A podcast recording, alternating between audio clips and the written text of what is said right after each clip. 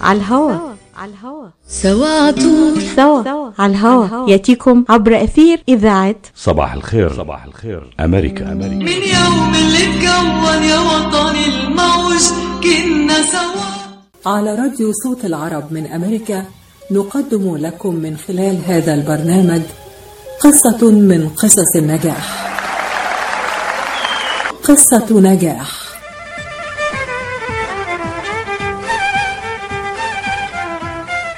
قصة نجاح من إعداد وتقديم مجدي فكري. مستمعينا الأعزاء مستمعي إذاعة صوت العرب من أمريكا في الولايات المتحدة وفي كل مكان من العالم. أهلا بكم معنا في قصة جديدة من قصص النجاح. حلقة اليوم من برنامج قصة نجاح يسعدنا أن نقدم من خلالها نموذجا مشرفا ومشرقا لعالمة عربية وخبيرة عربية في مجال البيئة والمياه هي الأستاذة الدكتورة منى يعقوب هندية أستاذة وخبيرة في علم المياه والري بالمملكة الأردنية. صاحبة نشاط بارز في مجال تقنية ومعالجة المياه في الوطن العربي وهي متخصصة في قضايا المياه والبيئة. أمين عام مساعد في وزارة المياه والري الأردنية سابقا. رئيس قسم العلوم البيئية في جامعة العلوم والتكنولوجيا الأردنية إربد وأستاذة في قسم الهندسة المدنية والبيئة في الجامعة الألمانية الأردنية وعالمة زائرة في منحة فول برايت الأمريكية لعام 2019 وقصة نجاح الدكتورة منى هندية بدأت بعد تخرجها من الجامعة الأردنية قسم البيولوجي بتفوق حيث حصلت بعدها على منحة لإكمال الماجستير. ومكنها تفوقها الأكاديمي من الحصول على منح دراسية متتالية.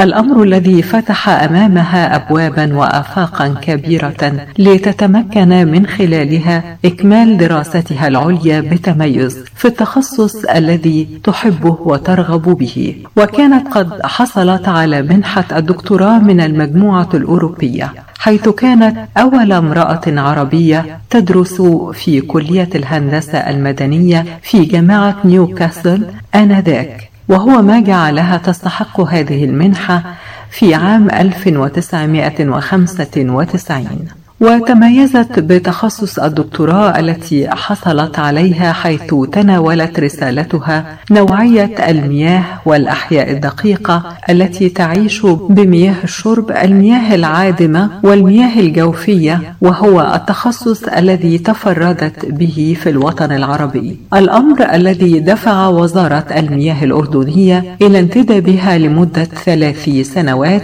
كأمين عام لسلطة المياه وقد استطاعت الدكتورة منى هندية بخبرتها وقوة إدراكها وتميزها في تخصصها وإصرارها على متابعة البحث العلمي أن تضع علامة فارقة في عالم البيئة ومعالجة المياه لتفد المجتمع العربي والدولي بمؤلفات علمية هي الأولى من نوعها وتوجت مشوارها العلمي المتميز بالحصول على جائزة العلماء العرب للشيخ عبد الله المبارك الصباح للبحث العلمي المرتبة الثانية على مستوى الدول العربية عن محور البيئة كما حصلت على تمويل لمشاريع تأسيس برامج وخطط دراسية خاصة بالدراسات العليا لإدارة المياه والبيئة وهندسة المياه والبيئة والطاقة والتغير المناخي في ست جامعات أردنية وسورية بما يزيد على مليون يورو.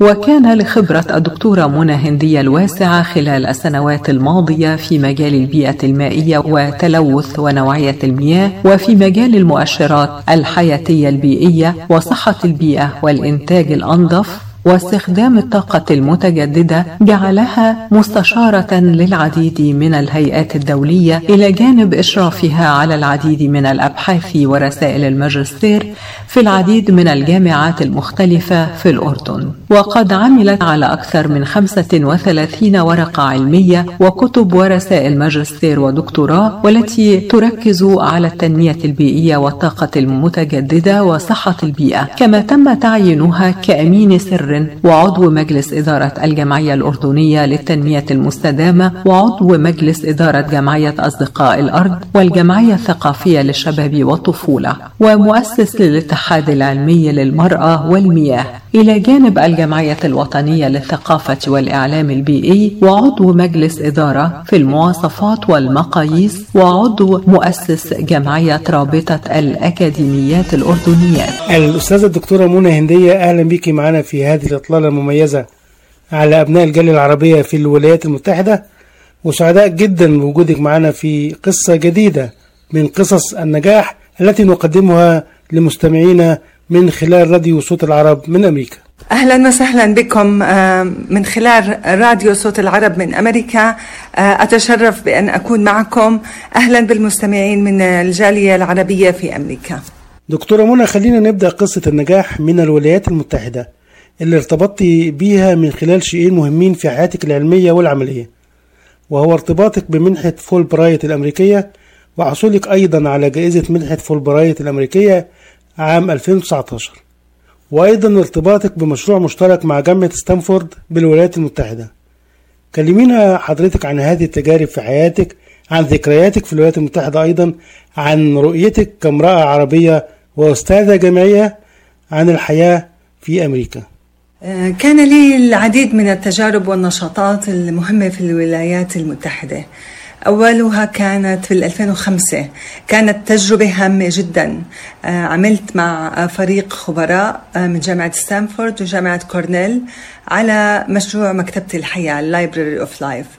وتضمنت دراسات بحثية عن الكائنات الحية الدقيقة في بيئة, في بيئة البحر الميت المالحة والمياه الحارة في زارة معين. وتم عزل آه، هذه الكائنات الحية الدقيقة آه، آه، وعزل جيناتها لمعرفة كيفية قدرتها على التأقلم في البيئة المالحة وال- والمياه الحارة. لنتمكن في المستقبل عزل هذه الجينات ووضعها في النباتات لتتأقلم في معيشتها في الصحراء والدرجات الحرارة العالية نتيجة آه، التغير المناخي. كذلك في 2019 حصلت على منحة فولبرايت وهي واحدة من برامج الزمالة الأكثر تميزا وتنافسية. في العالم. آه، أجريت أبحاثي في جامعة نورث كارولاينا في مختبرات الهندسة المدنية المجهزة بأحدث التقنيات.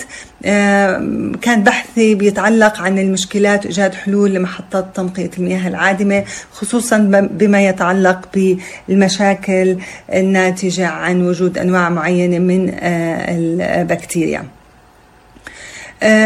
طبعا تجربتي رائعة جدا على جميع الأصعدة آه، في الولايات المتحدة آه، بما يخص العمل بروح الفريق الواحد آه، التعاون المحبة الكل بيركض ليحقق الهدف وزيادة الإنتاج العلمي.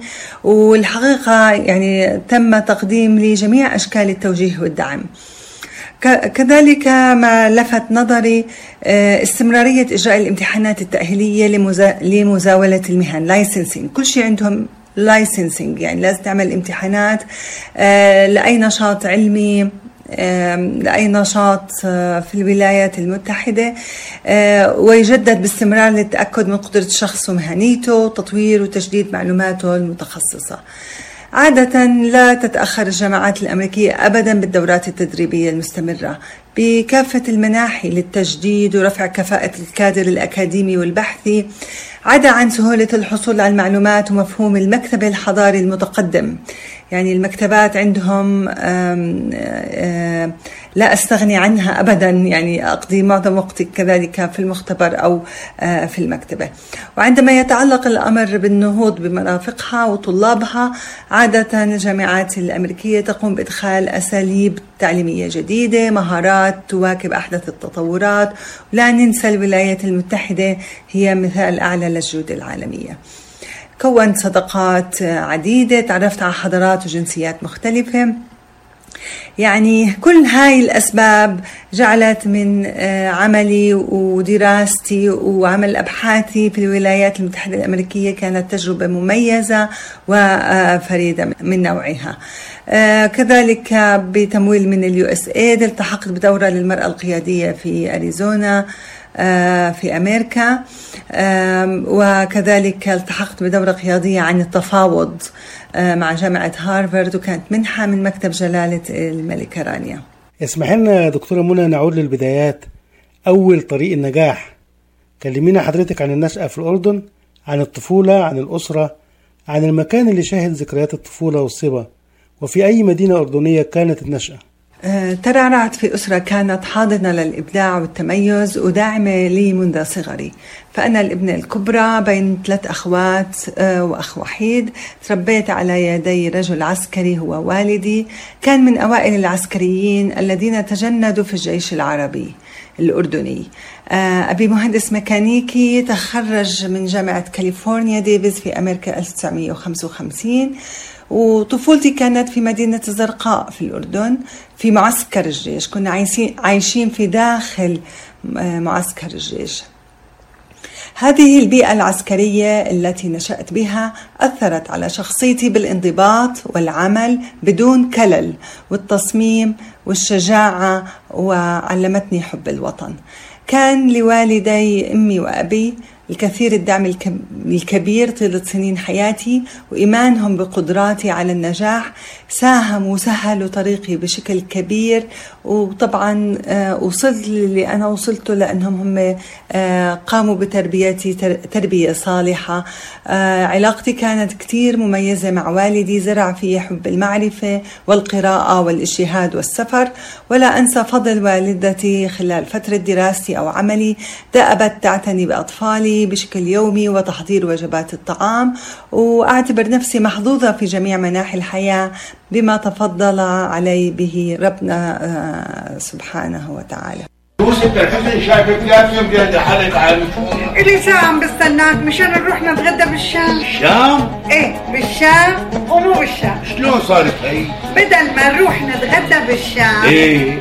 جابوا لنا الأكلات الشامية الطيبة لعنا لهم. وشلون بقى؟ هذا مطعم دماس عم يعمل كل الأكلات الشامية الطيبة هو وطيبة؟ طيبة كتير شرفوا نتغدى سوا بمطعم دماس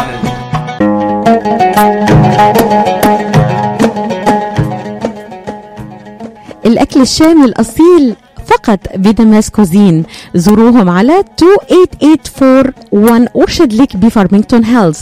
ولطلباتكم اتصلوا على 248 987 4609 That's 248 987 Damas Cuisine and Catering جبنا لكم الشام لعندكم. حكي عيونها فهم في العين وافهم كمان في ومن بمثل خبرة الدكتور عماد نقاش أستاذ الطب وجراحة العيون في جامعة وين. خبرة طويلة في التعامل مع أمراض العيون وجراحتها عمليات تعديل وتصفية النظر إزالة الماء الأبيض والأسود الجلوكوما وتصحيح النظر من أثار مرض السكر.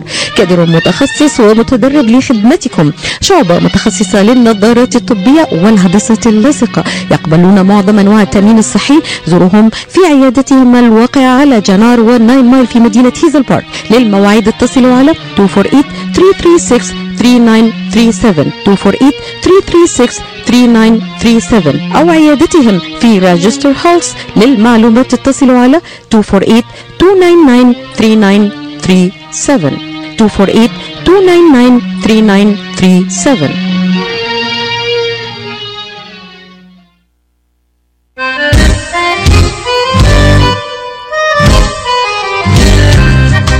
New Concept Products and Design. بإدارة ناجي عبود هل تحتاج فتح مطعم؟ هل تحتاج فتح محل المواد الغذائية؟ هل تحتاج تصاميم وخرائط؟ اتصل بناجي عبود على الرقم 734-744-9796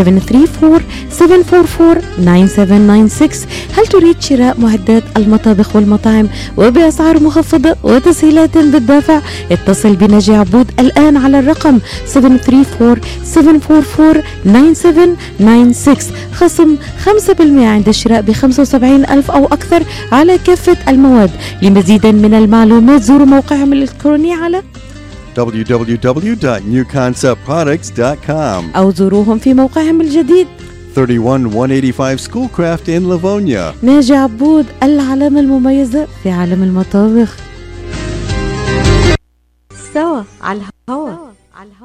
سوا عطول سوا على الهوا يأتيكم عبر أثير إذاعة صباح الخير. صباح الخير. أمريكا. أمريكا. من يوم اللي اتكون يا وطني الموج كنا سوا. الأستاذة الدكتورة منى هندية بالتأكيد اتجاهك لطريق العلم كان قرار جريء في ذلك الوقت وأيضا بالتأكيد كان في دعم من الأسرة أو من بعض الأشخاص للمضي في هذا الطريق.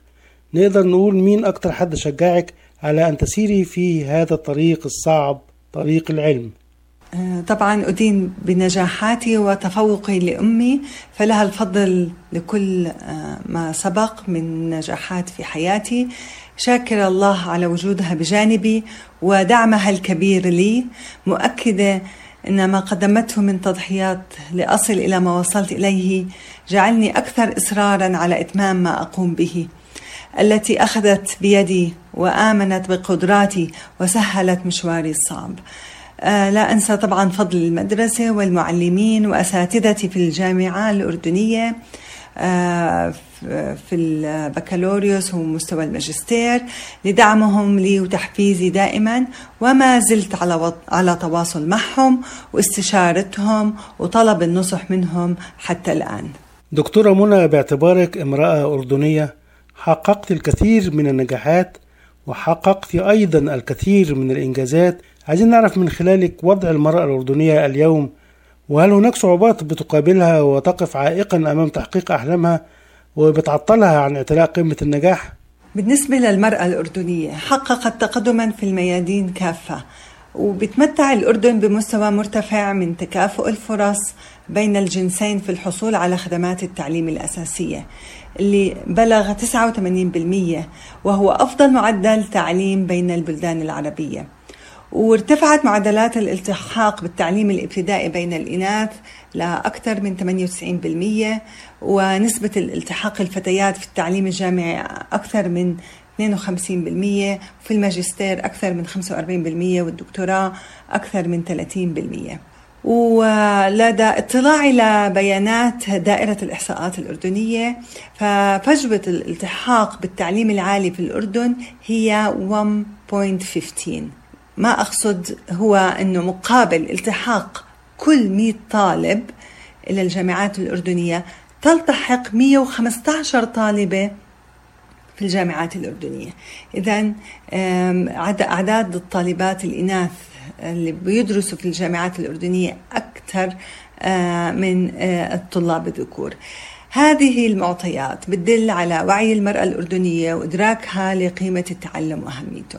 والمرأة الأردنية حققت تقدم ملحوظ مقارنة بنظيراتها في دول العالم الثالث والمطلوب هو أنه نحافظ على هذه المكاسب والبناء عليها. آه، المرأة الأردنية قطعت شوط بعيد في مجال الحصول على حقوقها في هذا الوطن العزيز اللي بيهتم بالحرية والديمقراطية وإرساء قواعد حقوق الإنسان. فقد دخلت المرأة ميدان الشعر والأدب والعلم والفن والجيش وقد أعدت حرة مستقلة فكان لها الحق في التملك والإنفاق.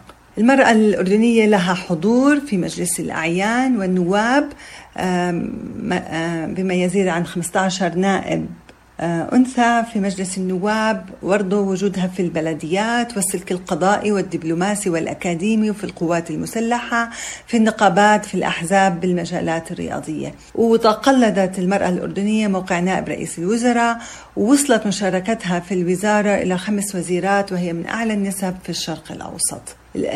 لكن للأسف مع أنه هناك ارتفاع بمستويات التعليم بين النساء في الأردن لكن هذا لم ينعكس بشكل إيجابي على مشاركاتهن الاقتصادية. فمعدل البطالة بين النساء الأردنيات البالغات من مجموع القوى العاملة النسائية في الأردن هي 21% في حين أن معدل البطالة بين ذكور الأردنيين البالغين من مجموع القوى العاملة من الذكور تمثل 11% فإذا هنالك تدني نسبة مشاركة المرأة في سوق العمل خصوصا في القطاع الخاص إذ لا تتجاوز نسبة مشاركتها في هذا القطاع 15% فقط بينما تصل في القطاع العام إلى 37% بالرغم من ارتفاع مستوى التعليم اللي وصلت إليه المرأة في الأردن والانفتاح التكنولوجي والمعرفي أمامها. ورغم ذلك كله إلا أن مشاركة المرأة في الحياة العامة ما زالت دون المستوى المطلوب.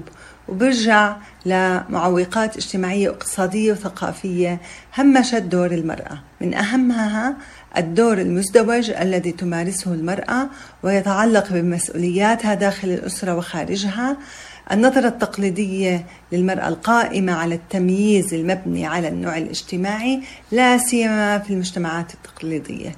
وسطوة الموروثات الثقافية والاجتماعية التي تحد من تطور المرأة وتحد من مكانتها الاجتماعية. كذلك هنالك صعوبات بالتأهيل المهني والمعرفي آه، صعوبات اللي بتواجه المرأة في العمل الناجمة بشكل رئيسي عن عدم توفر الفرص المتكافئة بينها وبين الرجل.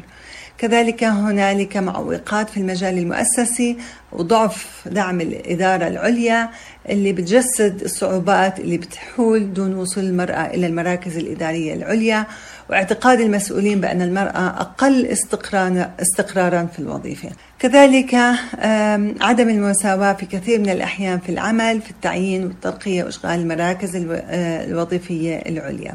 لكن أرى أنه من أهم الاستراتيجيات والوسائل اللي التي يمكن أن تدفع بالمرأة إلى الأمام الاستمرار في تعليم المرأة وتأهيلها في كافة مناحي الحياة. وكذلك التأكيد على دور وسائل الإعلام في تعزيز الصورة الإيجابية للمرأة آه، كما هو في برنامجكم والابتعاد عن الصورة النمطية اللي تعزز الصورة السلبية للمرأة وتوفير الظروف الملائمة الملائمة لعمل المرأة. وأنادي وأدعي كذلك أنه نهتم بالمرأة الريفية إعطائها حقوقها آه، محو أميتها آه، أن تنال قصة من التعليم تنمية مهاراتها وقدراتها حتى تنخرط في تنمية الوطن وتؤمن حياة سعيدة لها ولأسرتها ولأولادها. الأستاذة الدكتورة منى يعقوب هندية الأستاذة الجامعية العالمة والخبيرة أيضا في مجال المياه. نريد أن نتعرف على الدكتورة منى هندية الإنسانة في المنزل ومع الأسرة والأهل كيف تتعامل كامرأة عربية؟ آه، أنا أم لخمسة أطفال. آه، استطعت منح أبنائي الرعاية والحب والحنان رغم انشغالي طوال اليوم بعملي. مؤمنة بأن استقرار أسرتي هو سبب نجاحي. أدعم أولادي باستمرار في جميع مناحي الحياة وعلاقتي قوية ووثيقة معهم وأشعر بافتخارهم بعملي وجهدي وأنا أيضا أفتخر بما وصلوا إليه. أرجع أؤكد أنني أؤمن بنظرية أن المرأة تستطيع التفكير بثلاثية الأبعاد. أعمل بساعات لساعات طويلة ولا يرتبط عملي بساعات العمل ولا ينتهي بنهاية اليوم. لكن حياتي الخاصة والحياة وحياتي العملية كلها مترابطة وحلقة متواصلة. أستطيع العمل آه، لرعاية أولادي في نفس الوقت آه، أعمل آه، بأبحاثي وأجتهد بعملي. كان لي دور كثير كبير كمان بالأعمال التطوعية دورات تدريبية في البادية في المدارس للأطفال. اشتغلت في برامج خاصة بالتوعية والمناهج المدرسية الخاصة بالبيئة والمياه للأطفال والنساء والمجتمع المحلي في البادية والريف. وكنت أؤمن وأنقل أفكاري وقراءاتي بأهمية استخدام المواد الطبيعية لتحسين نوعية مياه الشرب في الأزمات. مثلا مثل تنقية مياه الشرب من الجراثيم بواسطة أشعة الشمس أو استخدام شجرة المورينجا لتنقية مياه الشرب. فكانت من أحلى أيامي آه، اللي كنت آه، أشتغل فيها تطوعا آه، مع المجتمعات المحلية. بالتأكيد أحلام الإنسان لا تنتهي يا دكتورة منى وكلما وصل طبعا إلى حلم بيبدأ يفكر في حلم جديد يسعى لتحقيقه. حلم الدكتورة منى القادم أو الذي يشغل بالك بشكل كبير في هذه الأيام ممكن نتعرف عليه؟ أسعى لتحقيق العدالة والمساواة خلال العمل خصوصا ضمن الفئات الضعيفة مثل الفقراء والنساء والأقليات والأطفال. وهم من أشد الفئات حساسية لأي اختلال في التزود بالماء. فعاد ما يقطع الأطفال من الجنسين والنساء في العديد من مناطق العالم المحرومة من هذا المورد الحيوي مسافات طويلة أو يقفون في الطابور لمدة زمنية طويلة من أجل جلب الماء. هذا طبعا رح يقلل فرصهم من التعليم لأنه مش رح يقدروا يروحوا على مدارسهم رح تأثر على صحتهم. آه، زيادة على زيادة على المخاطر اللي بيتعرضوا لها أثناء آه، مشيهم مسافات بعيدة آه، للحصول على المياه. الحمد لله في الأردن نحن حوالي 99% من سكان الأردن تصلهم مياه. الشرب و67% مخدومين بخدمات شبكات الصرف الصحي. يوسف الحسن شايفك ثلاث يوم إلي ساعة عم بستناك مشان نروح نتغدى بالشام. الشام؟ إيه بالشام ومو بالشام. شلون صارت هي؟ بدل ما نروح نتغدى بالشام إيه. جابوا لنا الأكلات الشامية الطيبة لعنا لهم. وشلون بقى؟ هذا مطعم دماس عم يعمل كل الأكلات الشامية الطيبة هو وطيبة؟ طيبة كتير شرفوا نتغدى سوا بمطعم دماس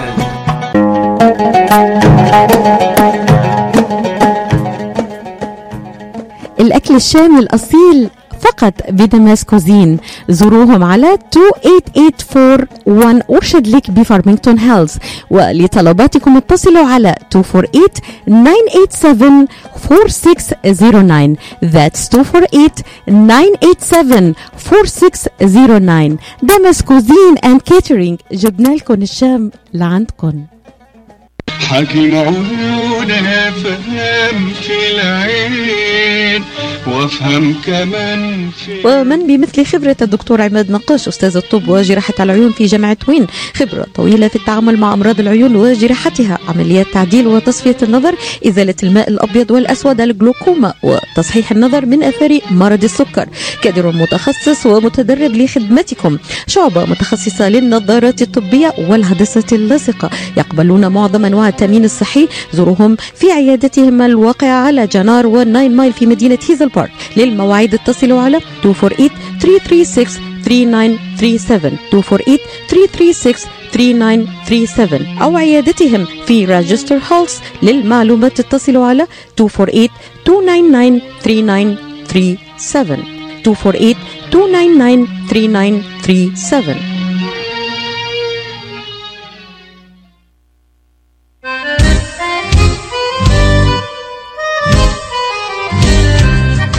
New Concept Products and Design. بإدارة نجي عبود هل تحتاج فتح مطعم؟ هل تحتاج فتح محل المواد الغذائية؟ هل تحتاج تصاميم وخرائط؟ اتصل بناجي عبود على الرقم 734-744-9796 هل تريد شراء معدات المطابخ والمطاعم وبأسعار مخفضة وتسهيلات بالدافع؟ اتصل بناجي عبود الآن على الرقم 734-744-9796 خصم 5% عند الشراء ب 75 ألف أو أكثر على كافة المواد لمزيد من المعلومات زوروا موقعهم الإلكتروني على www.newconceptproducts.com. أو زوروهم في موقعهم الجديد 31185 Schoolcraft in Livonia. ناجي عبود العلامة المميزة في عالم المطابخ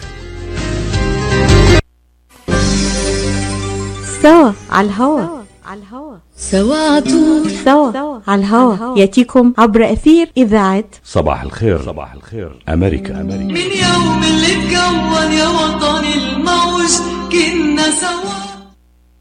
خبيرة المياه العربية الأستاذة الدكتورة منى هندية لو سألت حضرتك عن سبب اتجاهك لمجال المياه وقضايا المياه بشكل عام هل ده كان بسبب وجود أزمة دائمة في المياه في الأردن؟ ولا هناك أسباب أخرى؟ آه، نعم طبعا يوجد أزمة مياه في الأردن لكن حبي وشغفي لتخصصي هو الذي أوصلني لما أنا عليه بغض النظر إن كان هنالك مشكلة مياه أم لا في الأردن تخصصت في نوعية المياه والأحياء الدقيقة والطفيليات اللي بتعيش بمياه الشرب والمياه الجوفية ومحطات تنقية المياه العادمة وهو التخصص الذي تفردت به في الوطن العربي. الأمر الذي دفع وزارة المياه الأردنية إلى انتدابي لمدة ثلاث سنوات كأمين عام لسلطة المياه ومسؤولة عن نوعية المياه في مشروع الدي سي والعمل معهم بلجان عديدة. عملي في البيئة والمياه خصوصا جعلني أمتلك مواصفات المرأة القيادية. أمتلك آه، كذلك حب القراءة والتعلم والاستنباط إضافة إلى سعي بشكل دائم للوصول إلى الأهداف والعديد من الأفكار الجديدة وحل المشكلات. بحب أؤكد على أهمية اختصاصي وحساسيته والعبء الكبير الذي يقع على كاهلي وعلى كاهل الفريق الذي أعمل معه خصوصا لما كنت مسؤولة عن تأمين مياه نظيفة وصحية لعشرة ملايين مواطن في الأردن في المملكة. الأمر اللي بتطلب مني الدقة والتركيز لازم يكون آه، شخص قادر على اتخاذ القرارات الصحيحة والسليمة خصوصا وأن أرواح الناس وصحتهم مرتبطة بعملنا. يعني عادة الطبيب لو أخطأ بدواء يمكن يموت آه، لا سمح الله المريض. لكن في عملنا فيش مجال للخطأ لأنه على الأقل إذا في تلوث في مياه الشرب في 5000 أو 10000 واحد رح يعانوا من الإسهالات ورح تكون مشكلة كبيرة. فتخصصنا حساس جدا لا مجال للخطأ فيه. آه، واجبنا أن نحافظ على أرواح الناس وعلى صحتهم آه، وتزويد المواطنين بمياه آه، صالحة للشرب ونظيفة. فحبي لعملي وتعلقي به جعلني أتغاضى عن جميع السلبيات والعقبات اللي بواجهها.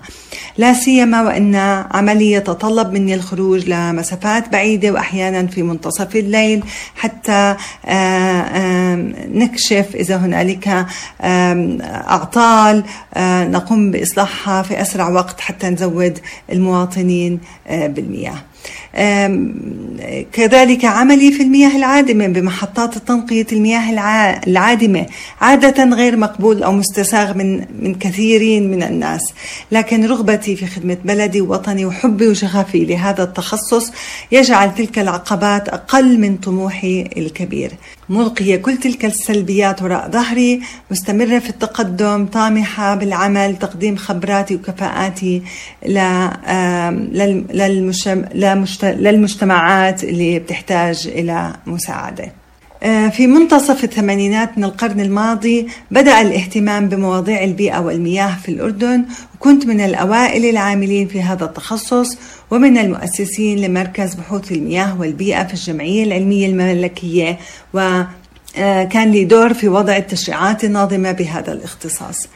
آه وتوجت مشواري العلمي بالحصول على جائزة العلماء العرب للشيخ عبد الله المبارك الصباح للبحث العلمي. أخذت المرتبة الثانية بالمشاركة مع باحث آه مصري الجنسية. آه كان هذا على مستوى الدول العربية عن محور البيئة. آه، وكان آه، بحثي بيتعلق عن قدرة الأحياء الدقيقة على التخلص من الملوثات في مياه سد الملك طلال. هذا آه، بالنسبة آه، لاختصاصي واهتمامي بموضوع آه، نوعية المياه الشرب والمياه الصرف الصحي. دكتورة منى حضرتك حصلتي على شهادة الدكتوراه في علوم نوعية المياه ومعالجتها من كلية الهندسة المدنية جامعة نيوكاسل من بريطانيا. لو سمحتي كلمينا عن هذه الفترة في حياتك وشعورك بعد حصولك على هذه الدرجة العلمية الهامة؟ آه لقد حصلت على منحة الدكتوراه من المجموعة الأوروبية بال 92 1992 وكنت أول امرأة عربية تدرس في كلية الهندسة المدنية في جامعة نيوكاسل آنذاك وفي هذا التخصص. آه، تميزت بتخصص الدكتوراه اللي حصلت عليه لأنه تناولت موضوع جديد بيحكي عن الطفيليات في المياه العادمة المنزلية في الصرف الصحي آه، كيفية التعرف عليها وأعدادها وأنواعها وكيفية التخلص منها آه، من خلال الأنواع المختلفة من محطات التنقية المياه المياه العادمة. وإعادة استخدام هذه المياه بشكل آمن آه، للزراعة والصحة العامة نتيجة آه، شح المياه الشديد اللي بتواجهه الأردن والمنطقة العربية. نحن محتاجين لكل نقطة مي نرجع نستخدمها في الأردن. فبنعتمد تقريبا 99% وأكثر على إعادة استخدام المياه العادمة المعالجة في الزراعة. وطبعا استخداماتها بشكل آمن بنراعي الصحة العامة حتى نعوض آه، شح المياه اللي بتواجهه الأردن. طبعا هذا التخصص في هذاك الوقت كان الأول من نوعه حتى على مستوى الدول العربية. أهلني هذا الاختصاص فتح لي أبواب وأفاق كبيرة. قمت بتأسيس وبناء مختبرات متخصصة في الطفيليات في المياه العادمة. ووضعنا تشريعات صحية ورقابية المتعلقة في إعادة استخدامات المياه العادمة المستصلحة. لهذا التخصص وقمت بعمل دورات تدريبية بناء القدرات لجهات عديدة في الأردن مثل وزارة الصحة وزارة المياه والمراكز البحثية ومراكز التدريب. ولك لأنه كان التخصص نادر آه قمت بالتعاون مع منظمة الصحة العالمية ومولوا آه لكتابة دليل للمختصين والفنيين يعنى بالإصحاح البيئي آه والطفيليات آه وإدماج كفاءات محطات التنقية في التخلص منها والحمد لله تم ترجمته إلى ثلاث لغات. كمان ساهمت مع منظمة الصحة العالمية بإعطاء دورات تدريبية بمختلف الدول العربية لرفع كفاءة المختصين في مجال نوعية المياه بموضوع الطفيليات وكذلك قمنا بتأسيس هذه المختبرات أيضاً. طبعا هذا كمان ساعدني إني أكون بلجان مختصة بنوعية المياه في وزارة المياه الأردنية وزاره الصحة. أيضا كنت عضو في اللجنة العليا لنوعية المياه على مستوى رئاسة الوزراء ولجان المياه في مجلسي النواب والأعيان. طبعا كمان كنت في العديد من اللجان الوطنية بما يتعلق بالكشف عن مشاكل تلوث المياه.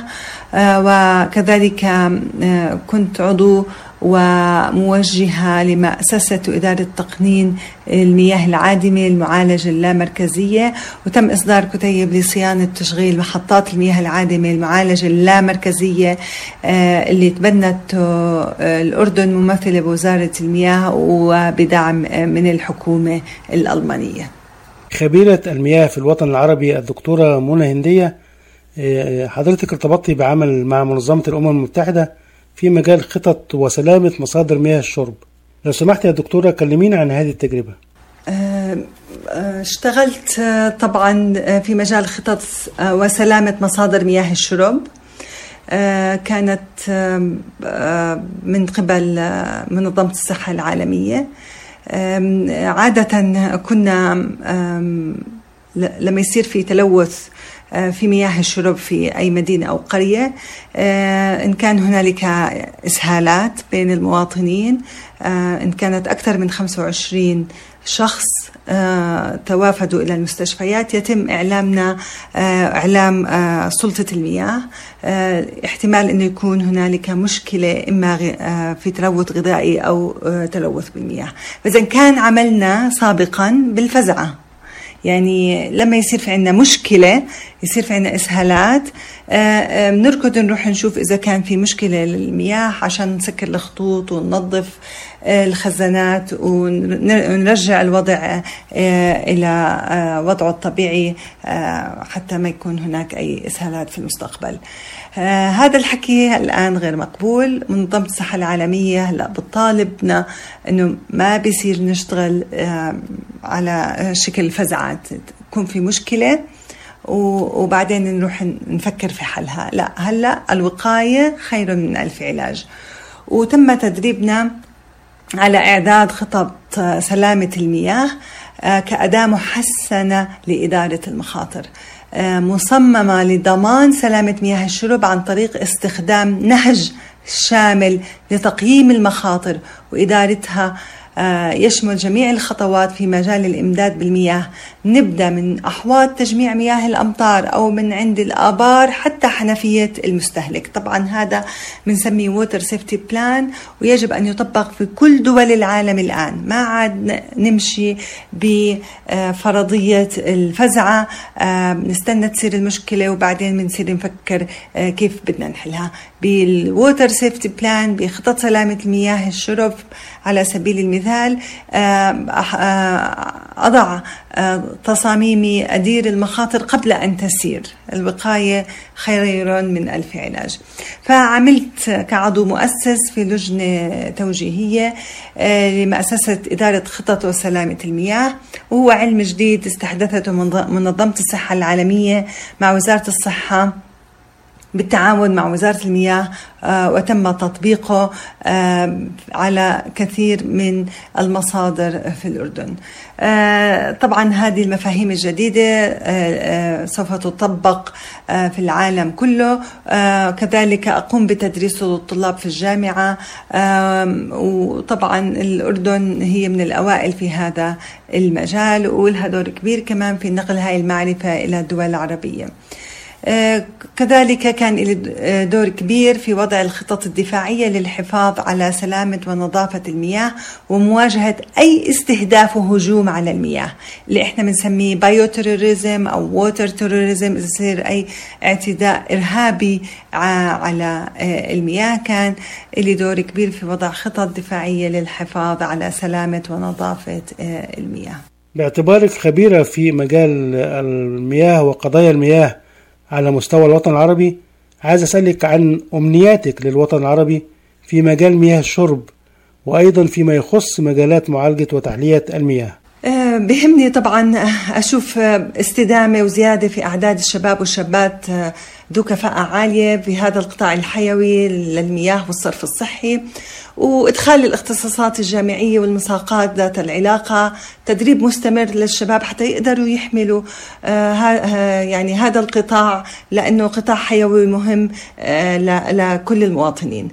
آه كمان بتمنى إنه يكون في حل للنزاعات آه ويكون هناك تعاون دولي آه العابر للحدود بين الدول العربية المتشاركة في الأنهار وأحواض المياه. وعلى الدول العربية الاعتراف بأن الماء حق من حقوق الإنسان وهو الحق الإنساني.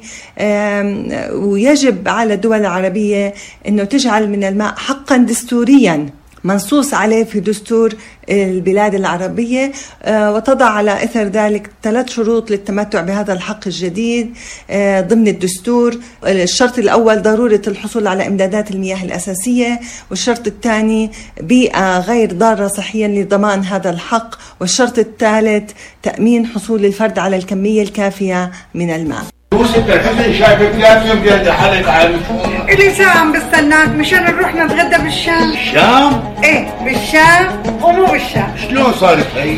بدل ما نروح نتغدى بالشام إيه.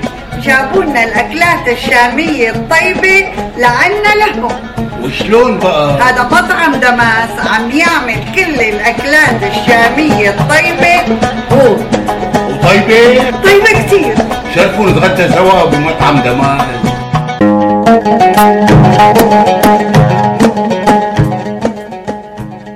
الأكل الشامي الأصيل فقط ب Damas Cuisine. زوروهم على 28841 Orchard Lake ب Farmington Hills. ولطلباتكم اتصلوا على 248-987-4609 That's 248-987-4609 Damas Cuisine and Catering جبنا لكم الشام لعندكم. سوا عطول سوا على الهوا يأتيكم عبر أثير إذاعة صباح الخير. صباح الخير. أمريكا. أمريكا. من يوم اللي اتكون يا وطني الموج كنا سوا. دكتورة منى يعقوب هندية آه، حضرتك حصلتي على العديد من الجوائز ومنها جائزة العلماء العرب الإبداع العلمي للشيخ عبد الله المبارك الصباح للبحث العلمي. تأثير مثل هذه الجوائز على مسيرة العالم وعليك شخصيا كسيدة عربية وكأستاذة جامعية أيضا. طبعا فتحت لي أبواب عديدة. عملت كأستاذة جامعية وباحثة في جامعة بيرزيت آه، ضمن مشروع TOKTEN مع ال UNDP وهو تحفيز العلماء الفلسطينيين المهجرين لتدريس طلاب بالتخصصات النادرة والغير متوفرة في فلسطين. وقمت بتدريس آه، بعض المساقات آه، لطلاب ماجستير صحة البيئة. كذلك عملت مع العديد آه، من المراكز البحثية آه، في ألمانيا وأمريكا. آه، برضو فتحت أبواب لإلي آه، كنت أحد أعضاء اللجنة التحكيمية في لجنة المرأة القائدة في مجال الطاقة في الأردن مع اليو إس إيد بال 2015 Energy Women Leadership. آه، وحصلت على على العديد آه، من آه، تمويل المشاريع. آه، قمنا بتأسيس برامج وخطط دراسية خاصة بدراسات العليا لإدارة المياه والبيئة وهندسة المياه والبيئة والطاقة والتغير المنا- المناخي وكان بشراكة مع ست جامعات أردنية وثلاث جامعات سورية وجامعات ألمانية ونمساوية وب- وبرتغالية بما يزيد عن 2 مليون يورو. آه، عندي العديد من آه، الكتب وأكثر من 40 ورقة علمية آه، منشورة في أرقى المجلات العالمية. قمت بتدريس طلاب ماجستير ودكتوراه. اشتغلت تطوعي مع العديد من الجمعيات الان جي اوز كنت أمين سر وعضو مجلس إدارة بالجمعية الأردنية للتنمية المستدامة وعضو مجلس إدارة في جمعية أصدقاء الأرض. وأيضا في الجمعية الثقافية للشباب والطفولة وعضو مجلس إدارة في جمعية الإعلام البيئي. آه، وكنت من المؤسسين للاتحاد العالمي للمرأة والمياه. آه، وعضو في مجلس إدارة في المواصفات والمقاييس.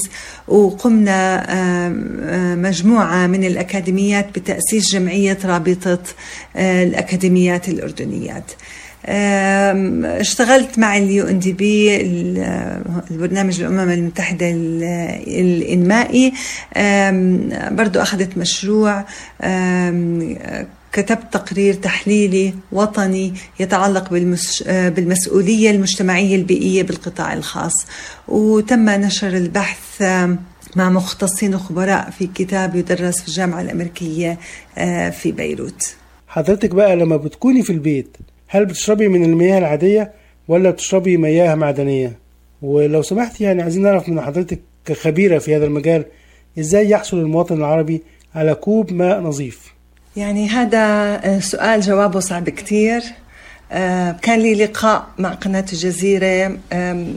تم شرح شو الفرق بين نوعية المياه الحنفيات أو بما تسمونه آه، مياه البلدية أو المياه بالحنفية أو الفرق بينها وبين المياه المعدنية.